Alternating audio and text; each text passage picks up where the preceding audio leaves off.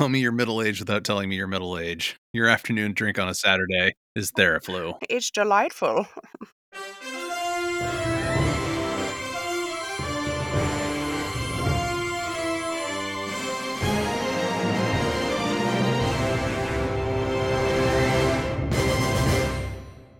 Welcome to 10 Cent Takes, the podcast where we throw elbows and natural ones, one issue at a time. My name is Mike Thompson, and as always, I am joined by my co host, the cleric of chaos herself, Jessica Frazier. The cleric of chaos. I love it. I'll pray to that. Right. How are you doing? I'm I'm drinking Theraflu. All right. How are you, Mike? Oh, I'm doing fine. You know, I can't complain. I was in the city for uh, a work thing Wednesday through Friday, and I'm very glad to be home. Well, welcome back. It was weird. It was the first time in years that I'd actually not been at home with Sarah and the dogs. Wow. I was like, this isn't actually that fun. Like, I miss having my dogs. I I miss having something to cuddle with. Yeah. Having someone actually like talk to when you have something funny to say or whatever. Oh, yeah. One of my coworkers was sitting there going, So, are, are you relieved to be away from your family for a little bit? And I was like, Well, not really. And then it was, Oh, you're one of those people that actually loves his family. I'm like, Okay. I think so. Can what is what is wrong with heteronormative families? Like they hate each other. Like husbands hate wives. Like what is that? Like, why is know. that such a thing? Such a trope in our weird. society of like, ha ha, I hate my significant other. It's like, what? Why? Why are you with this person? Like I'm very yeah, confused. right? I I don't don't get I don't understand that at all. Yeah. I straight up don't get it. You straight Like, up I'll- don't get it. Yeah, hetero people. let us know. Let us know what's going on with you. Are you okay? Blink twice. If you are new to the show, the purpose of this podcast is to look at comics in ways that are fun and informative. We always like to check out the coolest, the weirdest, the silliest moments, and then examine how they are woven into the larger fabric of pop culture and history. If you're enjoying the show so far and you want to help us grow, it would be a huge help if you would rate and or review us on Apple Podcasts, Podchaser, and Good Pods because that always really helps with our discoverability. And just a friendly reminder, we have pulled all of our content off of Spotify, given how the platform is continuing to actively promote voices spreading vaccine disinformation. Today, we are going to continue our series looking at Dungeons and Dragons early history in comic books. Last episode, we scoped out The Realm, an independent comic that managed to deliver a D&D style story to comic readers roughly a year before TSR was able to really give one of their stories the four-color treatment. And in this episode, we're going to talk about the Dragonlance Saga, a collection of graphic novels that served as the first official Dungeons and Dragons comics. But before we do that, Jessica, what is one cool thing that you have read or watched lately? So, you have been talking about this comic so much. And so I finally picked up volume one trade paperback of The Nice House on the Lake. Nice. It's so good. yes. So I'm I I will admit I'm only a bit into it. The characters are being introduced. We're seeing the house for the first time, but Mhm. it's already interesting how the characters are interacting with each other first of all, and then also how they're being described because they have a little description bubble that says like their name, their age and like artist or comedian and it's like okay, like what's happening here? Are you assembling a, is this are you like Nick Furying this? Is that what's happening here? hmm but they're all like categorized under clusters and the characters are all interconnected so far so i'm interested to see how this plays out with each of them um, but again i haven't gotten that far into the plot line just yet so i'm excited to see where it goes because it's interesting so far Yeah, it's um I don't want to spoil it too much, but it's a trip. I really like that comic a lot. nice yeah i'm stoked i'm stoked Yeah, you'll have to tell me what you think about it when you're a little bit further along. yeah absolutely absolutely what about you mike Well, Sarah and I got HBO Max hooked up again to our new TV, and we just finished watching the first season of Our Flag Means Death, which is that pirate show that Taika Waititi's been working on. ooh It's really good. It's a, a very loose adaptation of the real history of the gentleman pirate from the golden age of piracy. And it's starring Rhys Darby, who you would recognize him if you've seen like Flight of the Conchords. He was kind of like their manager from New Zealand. Yes, yeah. So he plays this guy named Stede Bonnet, who is a real life aristocrat who then suddenly decided to abandon everything and then become a pirate. And he was known as the gentleman pirate. And he actually hung out with Blackbeard, which they have in the show. Blackbeard is played by Taika Waititi. And it's really weird and really funny and and very sweet in a lot of ways. It's a really fun show and Sarah and I ripped through it a couple of days. Nice. I think season 2 has already been given a green light and it gets very queer. And so it was a lot of fun. We really loved it. And I want a comic book of it now. Excellent. That sounds great. There is a pretty rockin' pirate comic right now called Man Among Ye, which is about Anne Bonny and Mary Read, who were lady pirates from the same era, which is also a lot of fun. So if you're looking for something like that, feel free to check it out. You know I'm always looking for lady pirates. Mm-hmm. Mm-hmm. All right, shall we uh saunter on over to the actual topic of our episode? Let's journey right over. Let's wade into that melee. Okay, first things first. What do you know about Dragonlance? Well, I actually didn't know anything about it until we read it for this episode. I can't say that I fully understand it after reading it either, but here we are. but here's the thing is like when you assigned this, I was like, oh, cool, there's only five issues. This week is cake. No big deal. Yeah. I'll be able to get through this super quick, easy peasy. so I like procrastinated, you know. And then I was mortified when I sat down to read them. And I got pretty far into it. And I was like, getting to the point where I was like, this feels like the end of a comic. Like this, mm-hmm. this, the, the amount of pages feels like the end of a comic but it just it kept going and i got to a point where i was like on page like 50 something and I was like, I gotta figure out how long this thing is. And I scrolled to the end. I was like, 75 motherfucking pages. Like, what's going on here? And this, yep. like, it's not only that, but like, it's fucking dense because yeah. it's like the exposition is on fire. It is mm-hmm. inside. It's burning. It is so much. It's like they explain things they draw. Yeah. What is the point of that? This is why you have this medium, is because you get to do both. Please just don't make them oh yeah yeah we'll uh, so, we'll talk about all of that and once we actually get to the graphic novels yeah but yeah. so kids let this be a lesson to you don't do this this classic jessica move of procrastination. Because it only gets you late night studying kids and too old for this shit. Yeah. Well let's take a step back and let's talk about dragonlance itself.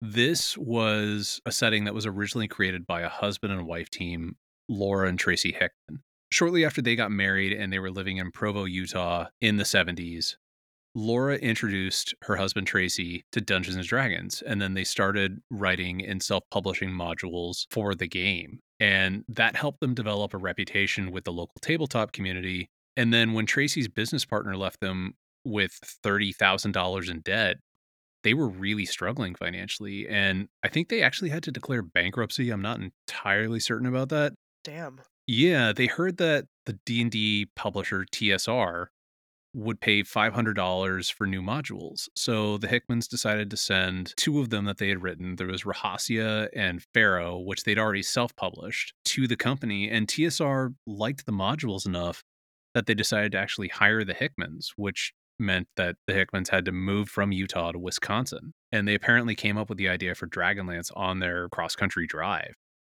So, Dragonlance is set in Krynn, and my understanding is that this is the first time there was a fully created game world for Dungeons and Dragons in one of its settings instead of something that was built piecemeal like they did with Greyhawk.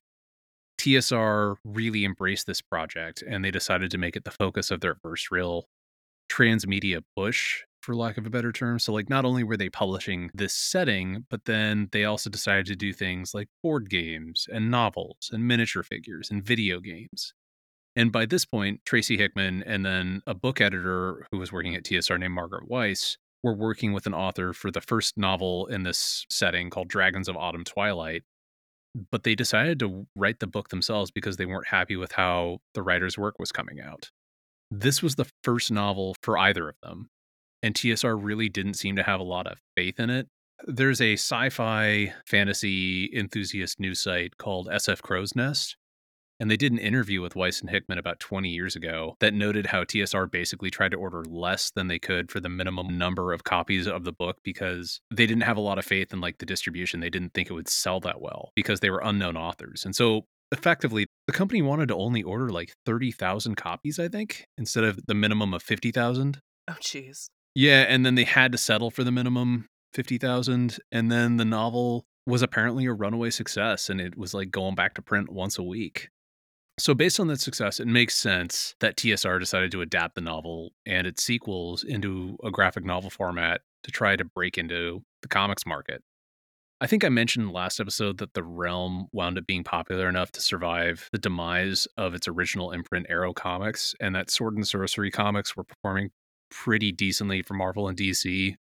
So, my theory is that the folks behind Dungeons and Dragons realized that this was an opportunity that they could tap into at the time and the comic book market at this point in time was also proving pretty lucrative because you had this resurgence going on at Marvel that we've talked about in the 80s under Jim Shooter's guidance, as well as the indie comic scene being a, a pretty big thing thanks to stuff like Dark Horse's early success and the Teenage Mutant Ninja Turtles prior to this, like TSR had sort of started interacting with comics fans in different ways. In 1984, they were publishing a tabletop game called Marvel Superheroes, and it wasn't as big a hit as D&D, but the game wound up with a fairly dedicated fan base that apparently was still playing it in the mid-aughts, like over a decade after the last supplement was released.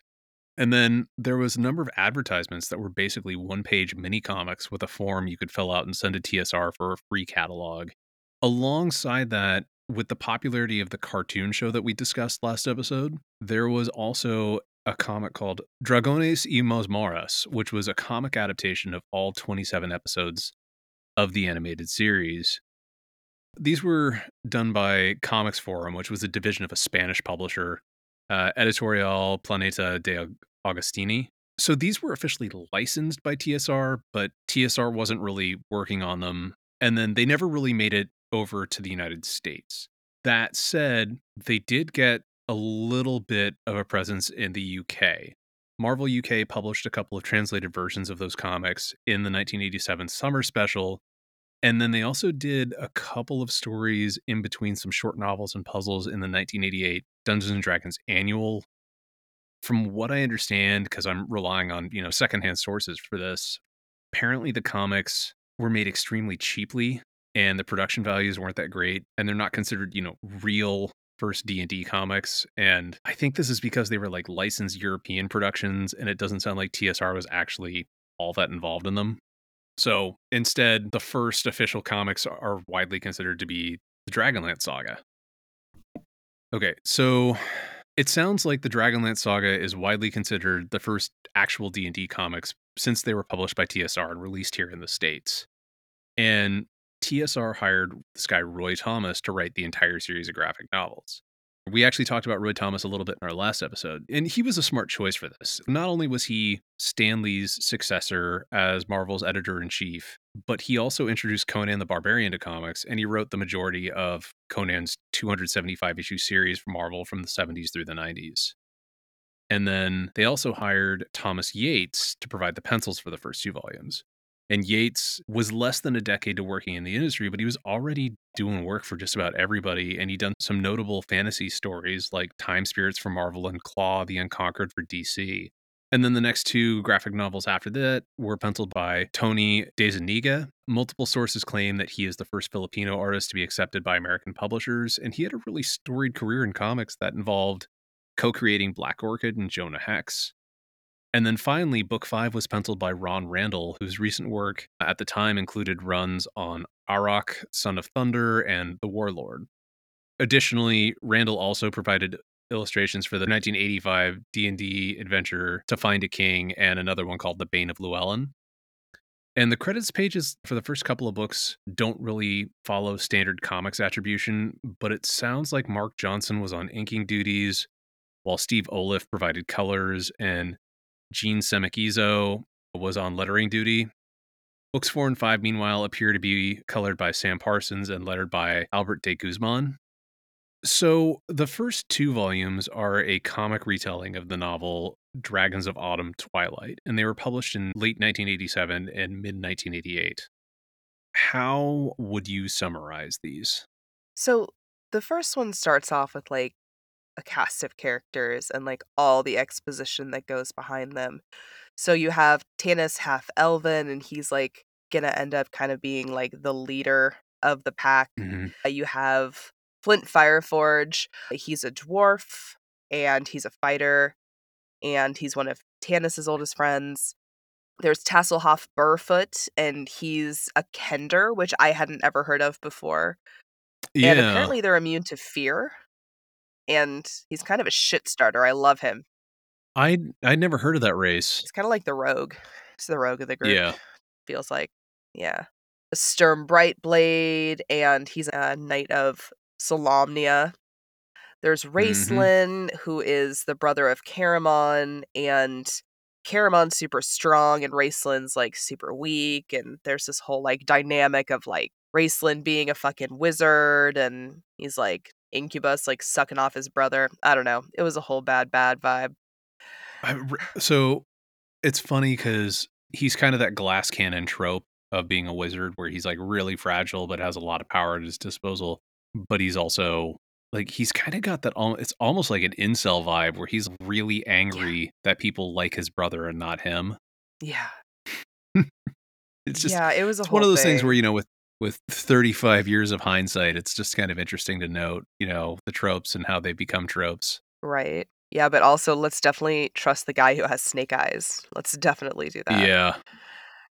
Yeah. Well, and the other thing is that we're we're introduced to all these characters like after they've been away for five years. So we're Yeah. made aware that they have this whole backstory that we never get to see. It's just kind of like, oh, the, the band's back together again. So we're we're starting up on the reunion tour. Yeah, exactly. Yeah, they've all they've all made an agreement and everybody but one person like shows up again. And so then there's Gold Moon and Riverwind and Gold Moon is she's a she's basically like a cleric, right, in this situation. But uh, I don't dig it. She is a white woman. She is blonde. She is definitely supposed to be some sort of Native American though. Mm-hmm. It's pretty gross. And then her like love interest, will they, won't they? Riverwind. And he's apparently a barbarian, which is just gross. Like, because again, he's like supposed to be a native person. So yeah, let's make the native person the barbarian. That's real cool. yeah. So yeah, that's the crew. That's them. They're great. So we get exposition about invading draconians and wars between humans and elves, and about the legends of dragons in the Dragonlance that is supposed to be able to kill them. But they end up picking up people along the way, and there's always a question about who can be trusted or not. And like they meet a wizard named, well, he keeps being like, yeah, if that's what you want to call me or whatever. It's like, okay, guy. Thanks for yeah, the guy who looks like Gandalf. yeah, who looks like my arm tattoo. Absolutely. Yeah. there's always a question about who can be trusted or not, and a lot of battling of goblins, and they get sent on different side quests, and they also end up fighting dragons at one point, and there's different types of dragons apparently, and and then they get the spell book of Fistandantilus. Say that five times fast. I refuse. Which Raistlin gets his slimy little hands on. yeah.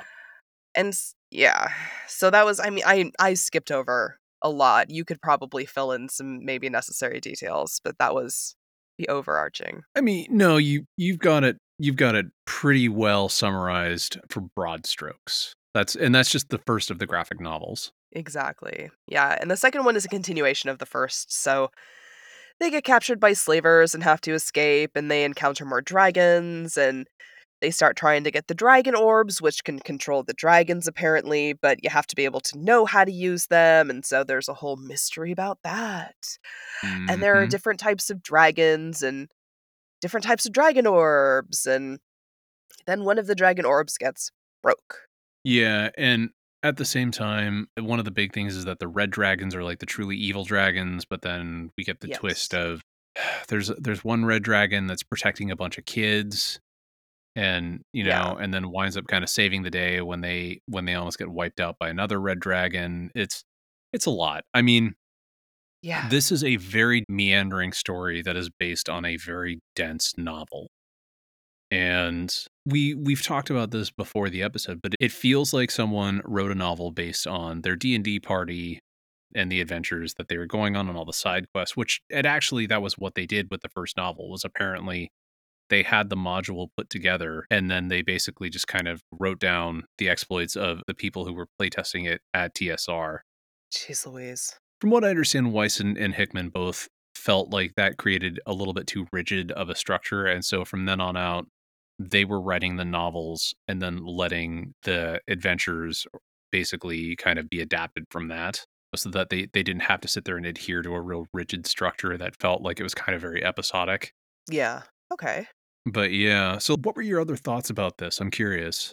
I mean, eh, story wise, I did like the different adventures that they went on. I kind of wish that there wasn't like something big and overarching I was supposed to pay attention to because it was just hard to capture all of that. You know, I think if I were reading a book and I were able to follow it in that way and you were able to have like story context built back, like there's there's an easier way of doing that or maybe it just wasn't done in a way that was like I don't know. I I think there was just so much that was over explained and you could have taken out some of the exposition like Mhm. exactly what was pictured and left more room for that other stuff that I I might have had room to digest, you know? Yeah, I think a large part of this that was the style of narration that Thomas had kind of cut his teeth doing, where he basically really came to prominence in the 70s in the comic book industry, and he was doing stuff like Conan, and so it was very exposition heavy.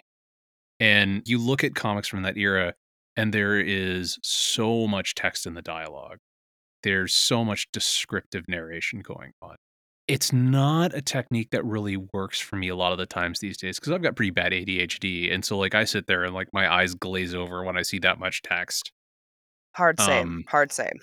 But, you know, like, I had to sit there and, you know, buckle down and kind of fo- force myself to read it. But it was, you know, it just, it felt very, very passive. It's literally, it's telling, not showing. And then the other thing is that Yeates' illustration style, first of all, I want to note that Yeates is an incredible illustrator.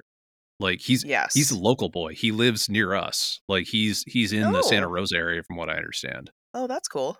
And he is now, I think, the official illustrator for Prince Valiant. Like I think he took over a few years ago. Oh, wow. Good for him. Yeah, so he's like really talented and I love I love his style and how storybook it feels. But on the other side, it's very storybook and it feels like everything that we were looking at, it was scenes from an illustrated book where we were getting the wide out, you know, shot. And it was kind of like overhead a lot of the times it felt like, even though it wasn't, but that's just kind of how it felt. Yeah, yeah. It's very definitely a comic presented in the style of its time. And I feel like if we were redoing it today, it would be much more dynamic with a lot more camera angles and, and action that felt less like frozen mo- moments and much more dynamic, if that makes sense. Yes. Yeah, it does. Absolutely. But the other thing is, I think uh, if they were redoing it, they would also be using a writer who would probably trust the audience a little bit more and doesn't need to be hit over the head with exposition as much. And Yeah, yeah. I'm not knocking Roy Thomas's style. It's just it's really interesting to note how much things have changed since this was put together. Yeah, I would agree. Yeah, so after this we get volumes 3, 4 and 5 and they came out across 1988 through 1991 and they adapt the story of the second Dragonlance novel that Weis and Hickman wrote, which is called Dragons of Winter Night. That story starts out with the the companions as they're known, that that party that we've seen, and they they basically spend a lot of time trying to help the refugees of this land that has been decimated by the war that they've been involved with. They wind up meeting a princess named Alhana Starbreeze and a knight of Solamnia named Derek Crownguard. And then they get separated. They get caught in an attack on a city that splits the party into two groups. and each party half goes with either Alhana or Derek. And Alhana's group makes it to the elven homeland, and it turns out that like there are nightmares haunting the land, and it happened because the elven king tried to use a dragon orb, but the heroes managed to overcome the nightmares and then snag the dragon orb for themselves. The other group goes, I get it's like the Dragonlance equivalent of Antarctica. They kill another dragon, they get another dragon orb, they get shipwrecked, and then they wind up getting caught between it feels like an elven civil war. And you know, there's this prolonged pursuit. There's a lot of drama between Derek and Sturm about like how Derek is trying to get Sturm to make dubious attacks on the elves. And then the party splits again because Derek and Sturm basically bounce and go back to their Order of Knights headquarters while the rest of the group provides a distraction for the pursuing elves. They also meet an elf healer who escapes with the group from their imprisonment, and it turns out she's actually a dragon, but she's just wearing like an elf shape. And then she agrees to help them start making dragon lances, which are the weapons capable of killing dragons so that it can help them defeat the dragon armies that are, I don't know, terrorizing the world. And then I think that is the end of the first of those stories. Volume four, Raistlin ends up mastering the dragon orb that he attained earlier. Sturm and Derek have managed to reach their order's headquarters or home base or whatever. And then there's a whole plot line about Derek putting Sturm on trial because he refused to obey orders. And there's a lot of politicking, and then Sturm gets made into a full knight of the order, and Derek is extremely salty about the whole thing. yep. It's actually fairly interesting, but like the problem is is that it's a lot of exposition. It's a lot of people talking at each other, much. especially on the page. And it's it's one of those things that I think could have been cut from the comic book and it would have been fine. I heavily agree. Although then you wouldn't have had Sturm's like dramatic one tear as he was being knighted. We This can't miss that. That's it's important. That's very true. But so Sturm and Derek are both assigned to protect this this tower called the High Clerist's Tower. Meanwhile, the other group, they make it to it's a city called Flotsam and it's apparently the D&D version of Mos Eisley, like, you know, the wretched hive of scum and villainy. While they're wandering around, Tanis is attacked and then he's rescued by a woman named Kitiara, who is his ex-girlfriend and then apparently Raistlin and Caramon's half sister, but she's also like Yeah. one of the dragon high lords leading an, one of the dragon armies, which like uh like the names. Okay. yeah. So Tanis like doesn't want to rat out his group. So he's like, "Oh, like I'm wearing this outfit that I stole from one of your officers. I'm a new officer and I'm under your command." And then they start knocking boots. Um, Yeah. you know, he he's like, "I got to take this bullet for the team. I got to I got to bang the hot chick." Yeah. The power dynamic with that isn't great. Not gonna lie. It's really not. And then we flash to the High Clerist's Tower, which is kind of like the the big dramatic battle of this story. There's a showdown between the Knights of Solamnia and some of the companions and the Blue Dragon Army. And by the way, I think Dragon Army is spelled like one word throughout, isn't it? I think it is. It's a Yeah. lot. it's it's a thing. Derek is there and he orders his knights to basically just attack the dragon army head on and it's the equivalent of throwing his forces into the medieval fantasy version of a wood chipper. Sturm in a throwback to like what put him on trial, he refuses to follow Derek's orders and it proves to be the right decision. The dragon army attacks the tower. There's another dragon orb within the tower itself and then they figure out that this place is called a dragon trap, which is like a lethal trap for dragons. Sturm manages to keep the army at bay for a little while, but then Kitiara kills him right as Laurana manages to control the dragon orb. The orb lures the two blue dragons with the army inside the traps, and the remaining knights kill them with their dragon lances. Kitiara is riding a dragon. She manages to like kind of like turn it away at the last second. So we have this Pyrrhic victory where, you know, Sturm is dead and and also like Laurana goes out to protect Sturm's body and then runs into Kitiara, eh, who basically just reveals that like she's banging Tanis now and then bounces. yeah. And Yep. and then Sturm is buried below the tower, eulogized by a very bitter and angry Laurana, justifiably. There are some final monologues, and like I that's pretty much where it ends. And like I I compared this to the novel summary and it feels like a pretty faithful adaptation to be honest, which makes sense cuz this was like 240 pages of comics. Oh my god, it was so much comic, you guys. It was so much. Like I'm tired. I'm exhausted just thinking about it. Oh and I like so and I I'm you know, and again, I read these on tablet you know, and I don't my brain doesn't always love reading things on the tablet, especially comics. That's why I end up buying a lot of the, the things that we do for this podcast, is because for me it's just easier to process if I'm physically holding it and it's more it, it it's if it's there I'll do it. You know what I mean? If it's if it's not right in front of me, I'm I forget it exists. So I apparently don't have object permanence. so yeah. Yeah. So so there was that was the other hard part too, is that it was just like, "Oh my goodness." Yeah. It you know, it's interesting because I I managed to track down the physical issues of these books, and they are very glossy, very large, and so that helps a little bit when you're trying to read them on tablet, it's tough. It's a little overwhelming. How do you feel about these books compared to the first 2? I kind of liked it. I was I I found the the last few easier to read. I think the last one was the easiest to read. Yeah. And I like the okay, did the art style change? It This did. the last one? Okay, yeah, I was like, I liked that better. It was Yeah. easier. Yeah, that was that was, uh, Ron Randall style. I liked that yeah, I like that art style better, Um, because it was just easier to, like, follow the the action, and there was a little bit more action, you know, it was yeah. So, yeah, I I did I did like these ones. It felt like one big story, although they kind of had some weird, like, flashbacky kinda stuff, which was kind of confusing. So, you know, it was, uh, it was interesting. This one was th this last part was better. Well, yeah, and it's funny because I wrote down the same thing. I was thinking about how book 5 was actually the easiest one for me to read out of all these volumes because Oh. Randall's style feels much more l modern in terms of layouts and angles and the way that he depicts action. Oh, that's funny. I did not read ahead. I promise. That's hilarious.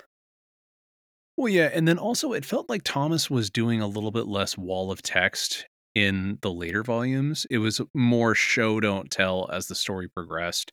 There was still a lot of Mm. telling, but it felt less so. Uh, these stories are so incredibly dense, and it's so hard to keep track of who's who, especially as more and more characters get added in. And I mean, like in the Mhm. summary, I skipped over a lot of stuff. I skipped over anyone who wasn't absolutely critical to the story.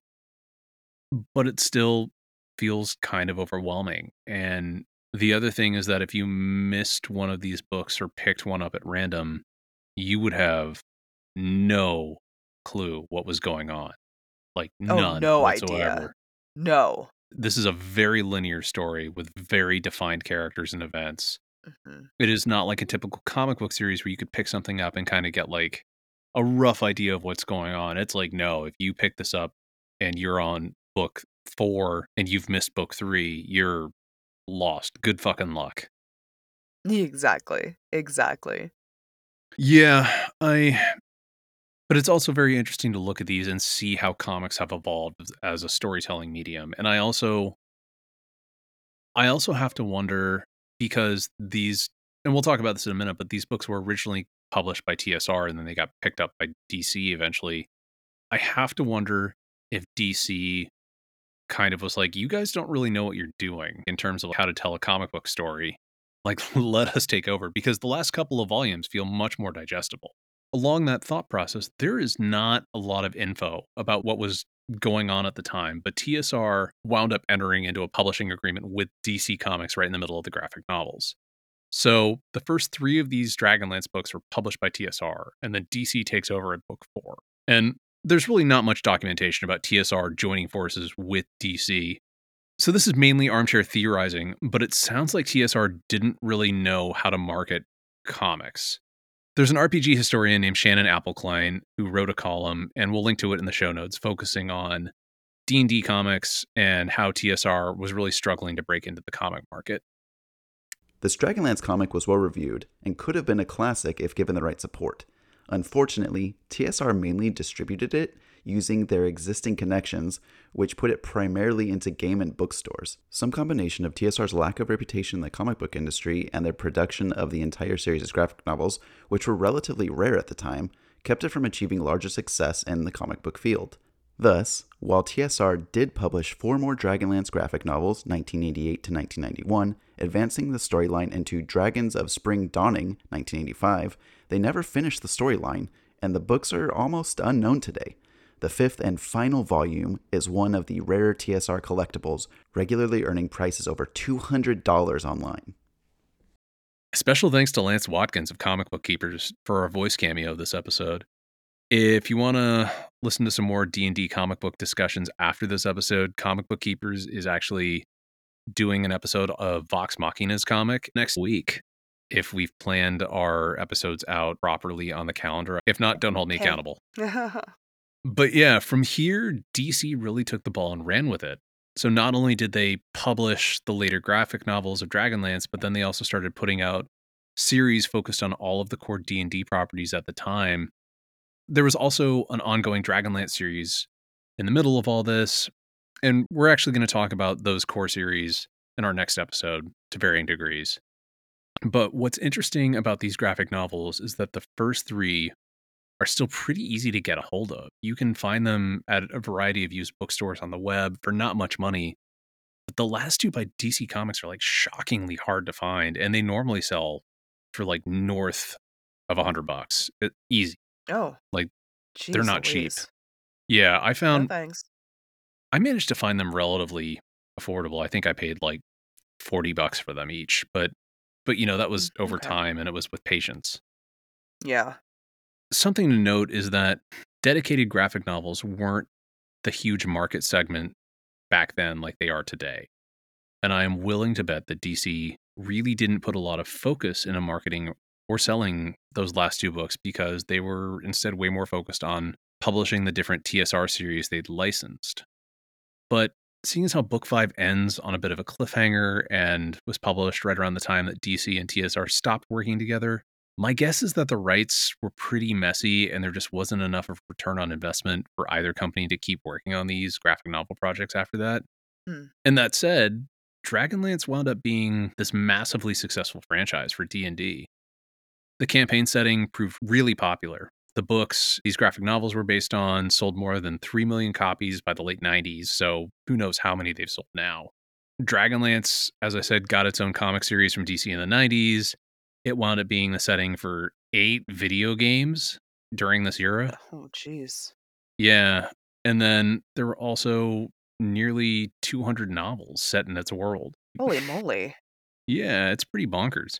You know, and Dragons of Autumn Twilight even got an animated movie adaptation, and it stars dig this, like it's actually pretty a pretty all star cast. So it's got Lucy Lawless, Kiefer Sutherland, Michael Rosenbaum, and Michelle Trachtenberg. What? Yeah, but it's also not great. like, Oh, oh, whoop. There it is. yeah, you can watch it online these days, and I mean the animation is awful, but there's also a lot of plot points that they just cut so they could fit it into a 90 minute movie. Uh, Yeah. You know, and then meanwhile, the setting's been notably absent from the 5th edition of D&D, but it sounds like it's actually going to return to the game soon. So like a month ago from re- when we're recording, uh, so that would be March, Wizards of the Coast released some new playtest materials called Unearthed Arcana: Heroes of Krynn. And the bundle includes one new race and a subclass and some new backgrounds and some character traits or character feats. I'm not sure if it's going to be an actual setting or if they're going to do an adventure kind of like they did with Ravenloft and Curse of Strahd, but we'll see. So it'll be really interesting to see what they do with Dragonlance if they give them the full treatment or not. wow. That's pretty wild. Yeah, it's uh it's kind of cool to see Wizards and the Dungeons and Dragons brand really kind of leaning in to these older settings that people really love and and starting to bring them back. I have a lot of those original campaign settings. So I've got like the original box set for Ravenloft and Planescape and Forgotten Realms and it's really fun to see a lot of this stuff getting pulled back into the mainstream narrative of D&D. Very cool. So meanwhile, Hickman and Weis went on to be incredibly successful writers. They wrote more than 30 novels together. I didn't realize this at the time, but I actually read one of their sci-fi series in high school and really enjoyed them so much that I wound up basing one of my D&D characters a few years ago on one of the characters from those books and I didn't even realize the connection. Oh, how funny. Yeah. They've also, you know, they've had a lot of success in the gaming industry outside of their involvement with Dungeons and Dragons. Like so much so that if, honestly, if I tried to list all their accomplishments, we'd be here for like an hour at least. But let's Mhm. just say that their level of success is beyond impressive. And that said, this needs to be noted. Weis and Hickman wound up filing a lawsuit against Wizards of the Coast in 2020. And it was revealed in this lawsuit that they'd been hired to write new Dragonlance novels. And then there was some sort of alleged breach of contract. Oh. Yeah. It does sound like things worked out though, because the authors voluntarily dismissed the lawsuit and they have a new Dragonlance novel called Dragons of Deceit that's due to hit stores in August. Oh. Wow. So, thus lending further credibility to the theory that we're about to get a bunch of new Dragonlance content. Well, something to look forward to if you live in the Dragonlance world. So, yeah, that is where we're going to leave off today. Next episode, we're going to finish up our talk about the early D&D comics by looking at one of the original series DC did and then discussing that initial publishing partnership overall. But before we move on to Brain Wrinkles, do you have any final thoughts about the Dragonlance saga? Overall, no.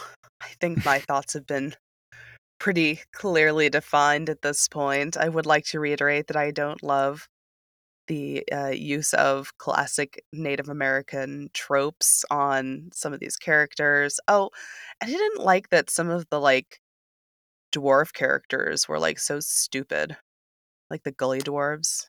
Yeah. That felt a little that felt gross for some reason, and maybe I can't put my finger on it, but I mean, just in general, maybe it was just the whole like making fun of little people thing, but Yeah, it's um eh, I- you know there, there was that it also felt like if you look at if you look at the art like the women are all, almost always a bit more scantily clad yep, even in the snow, i was just thinking about that i can't what was that character's name no where she's in like her pants. she's in the fur-lined booty shorts Well, both so Laurana had like it was like both Tika and Laurana. yeah I don't know. Most of the women though just had like were barely wearing anything, and it was like that's not practical. I'm okay so what what is the uh bikini mail is that what they used to call it like where it was like you know yes. dudes were always in like heavy armor and then women were always in it was basically just small metal circlets suspended by like you know the the chainmail bikini Yeah. you know the, the chainmail equivalent of dental true. floss Pretty much. You can tell it's it's not there to really serve a purpose. It's just there for the the show of being there. yeah and it's it's really interesting because you look at fantasy depictions these days of women and there has been an evolution in how they are presented where these days they are far less sexualized Yeah. I would agree with that for the most part. it's interesting to go back and read the stuff from the 80s when this setting was still in its infancy and seeing what people were being given to consume even though two of the three people who were responsible in a large sense for these novels for this setting were women Yep. Interesting, huh? mm, i don't know i'm wondering if they kind of got overruled you know on Yeah. how this stuff was going But to go also on the internal misogyny runs deep. Yeah. What do you say that we ride our dragons out of here and over into the land of brain wrinkles? May I instead have a griffin? All out. We are now at Brain Wrinkles, which is the part of the episode where we talk about that one thing that has just been kicking around our head for the last couple of days. I've been talking a lot this episode, so do you want to kick things off? Yeah, you you really carried the weight of this episode, Mike. I'm not gonna lie to you. So this is not an ad. I'm just gonna say that ahead of time. Could be. Call me. Um, but no, I okay, Mike. I bought the coolest thing from this company called Geeky Clean, like geek with a Y, Geeky Clean, mm-hmm. and They sell geek like personal hygiene products. Oh, interesting. So I bought because I okay, so I'm going to a hotel soon that has a bathtub. I'm very excited about it. I do not have a bathtub at my home, but I got a hotel room that has one of those bathtubs that you can like all the way be in, and I am very excited about. Mm. Yeah, it's called like a Serenity tub or something. Mm, come from me, Serenity tub. So, I mean, that sounds like something out of D and D. dude, right? Well, this will be out of D and D because I bought these bath bombs that are shaped like D20s. Nice. They come in all of these amazing like scents. Like one is like this herbal one with like eucalyptus and stuff, and I got like a watermelon one and I got a peach one. But the coolest thing is they have a full set of D&D dice in them. Oh, that's so cool. So basically you throw it in the Yeah. bathtub and then you get the the D Yep. the D D20 or D8s whatever afterwards. Yeah, yeah, it's a, it's a legit full set of dice. So you get a D20, you get, you know, you get a percentile dice, you get all of the D, you know, D6, D8. It's yeah. Yeah, yeah, yeah, you get a full set. Oh my god, that's fantastic. What scent of bath bomb do you think Raistlin would use? I'm curious. Oh, He'd probably use like something with like cedar wood in it or something. I I feel almost like he would need something that's like denoting how he is better than people. Would cedar wood be that scent? I don't know. Goodness. He'd probably want something expensive. What's an expensive one? like hard to get. He's like, I need the, the blue dandelion flower from the top of the highest mountain on Krynn. yeah. and the tears of children. Yeah, I don't know. Like what what would the what is it? Yankee candle, is that it? Hold on. Oh my god. The Yankee candle equivalent. I can, I can only imagine whatever the Dragonlance equivalent of the Yankee Candle store is. Raistlin walking in and just being like, "I need something that smells like I'm better than you. I can see all of time. what scent conveys that I see when you're going to die?" oh no. Right? Like he was Oh such a goodness. douche. He keeps on talking about that too. He's like, oh, I can see time wearing everyone down and like how it flows around you and you wasting away. I'm like, you're fun at parties, dude. Dude, he was such a bummer. He was like I've I didn't want to be around him. I was like, why why are we still hanging out with this guy? Like what are you still doing here? We got less and less time with him. Like, and I was really glad about that because I was like, I really don't like you. You're you're just awful. And like, I'm like, and your brother's really nice. and then you you're just a dick to him. there was that whole confusing subplot about how they were in that weird dream thing, but like it wasn't really happening. But then like he turned into like some black wizard, and then like, but he didn't really. But then I was like, what? What? Okay, Yeah, and he he. am I getting that wrong? Did he actually turn into a black wizard? Like, I don't No, know. he did. I think he did for a little while. It was he Oh, for fuck's sake, Raistlin. he had a one-sided conversation from our perspective with his source of power and then he gained the power to bail them out and he was like suddenly like youthful and energized again and then his robes were black and then it went back you know, whatever I don't, Yeah, okay, Like- that's what I thought. It was it was very confusing because he was only like robes were black for like a sec, and then he was like, "I am weak and fragile again." yeah But wasn't it Yeah. because he was like take he was like drawing off of like his brother is strong, and he was drawing off of his brother's strength? Like it was this weird like succubus situation because his brother was like, "What's happening to me?" And he was like, "I'm stealing your energy." Ah, ah, ah, ah, ah, ah." You know? I don't remember at this point I like No. it it is so dense and I read it relatively fast just because there's so much content to burn through ahead of this oh, episode hard same. Yes. I mean you know that sounds like they're dynamic So, well, Geeky Clean is they're a British company from the UK. So, uh, I did have to have them send it to me from England, but I'm I'm sure it'll be well worth it. I'm gonna use them next weekend. nice So, what about you? What's your what's what's a wrinkling in the old brain ski? I have been thinking a lot about Fantastic Beasts 3, the new movie Oh, that just dropped last weekend. And I actually wrote about it on our Twitter account for a minute because I was like, I'm I'm taking a minute aside from oh, from good. Please do. from obscure comic books and I'm talking about this and how I think it's I think it's going to bomb harder than a lot of people are are expecting it to. I don't know. I you know, I was really worried that a lot of people were going to just ignore all of the problematic elements about J.K. Rowling and they were going to go see this movie anyway. And you know, it it did take number 1 of the box office, but it I mean, it made a lot less than the previous entries into the series did. And we are recording this on the second Saturday that it's in theaters. So we don't know how its box office performance is going to be this weekend. But I think it's looking like this movie is going to be a bomb. Like it's going to largely be one of those things where people look at it and they're like, that thing landed in theaters like a wet fart for how much it costs to make. I um, hope so. I mean, I yeah, just we need to stop giving this a platform. yeah, but it's just it's something that I think about, and it makes me really kind of. I don't I don't have a huge connection with Harry Potter. Like in in a lot of ways. Like I read the books, but I was never one of those really diehard fans. But at the same time, you know, we you and I and Sarah met because our friend Maya took us to a, a Harry Potter trivia event. And it's strange to me how this event that introduced a number of queer people who became really good friends has wound up becoming this brand that is very synonymous with being queer phobic in a lot of ways. And Yeah.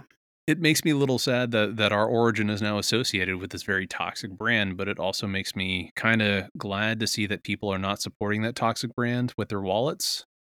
So, Mhm. You know, just just something that I've been I've been watching a little bit from the sidelines and thinking about. And then we have a video game that's coming out later this year and based on how the movie is doing, I think that game is gonna it's gonna get just swallowed up whole. I think it's gonna just completely bomb when it launches later this year. And Mm. I mean, on one hand, that's good, you know, because it's people not supporting a very toxic brand, and hopefully that brand will continue to diminish. But at the same time, I know what's going to happen to the studio that developed it because they're going to probably, if not get shuttered outright, they'll see a large swath of layoffs. So, nature of the beast, That's I guess. But just, bummer. yeah, just, you know, something that I've been, uh, that I've been considering lately. Yeah. But yeah, Well, well, we will be back in two weeks to finish up our look at the Dungeons and Dragons early round of comics. And until then, we will see you in the stacks. thanks for listening to 10 Cent Takes. Accessibility is important to us, so text transcriptions of each of our published episodes can be found on our website. This episode was hosted by Jessica Frazier and Mike Thompson, written by Mike Thompson, and edited by Mike Thompson. Our intro theme was written and performed by Jared Emerson Johnson of Bay Area Sound. Our credits and transition music is Pursuit of Life by Evan McDonald and was purchased with a standard license from Premium Beat.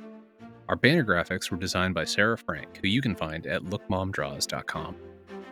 If you'd like to get in touch with us, ask us questions, or tell us about how we got something wrong, please head over to 10centtakes.com or shoot an email to 10centtakes at gmail.com. You can also find us on Twitter. The official podcast account is 10 Cent Takes. Jessica is Jessica with a, and Jessica is spelled with a K, and Mike is Van Sau, V A N S A U. If you'd like to support us, be sure to download, rate, and or review wherever you listen. Stay safe out there. And support your local comic shop.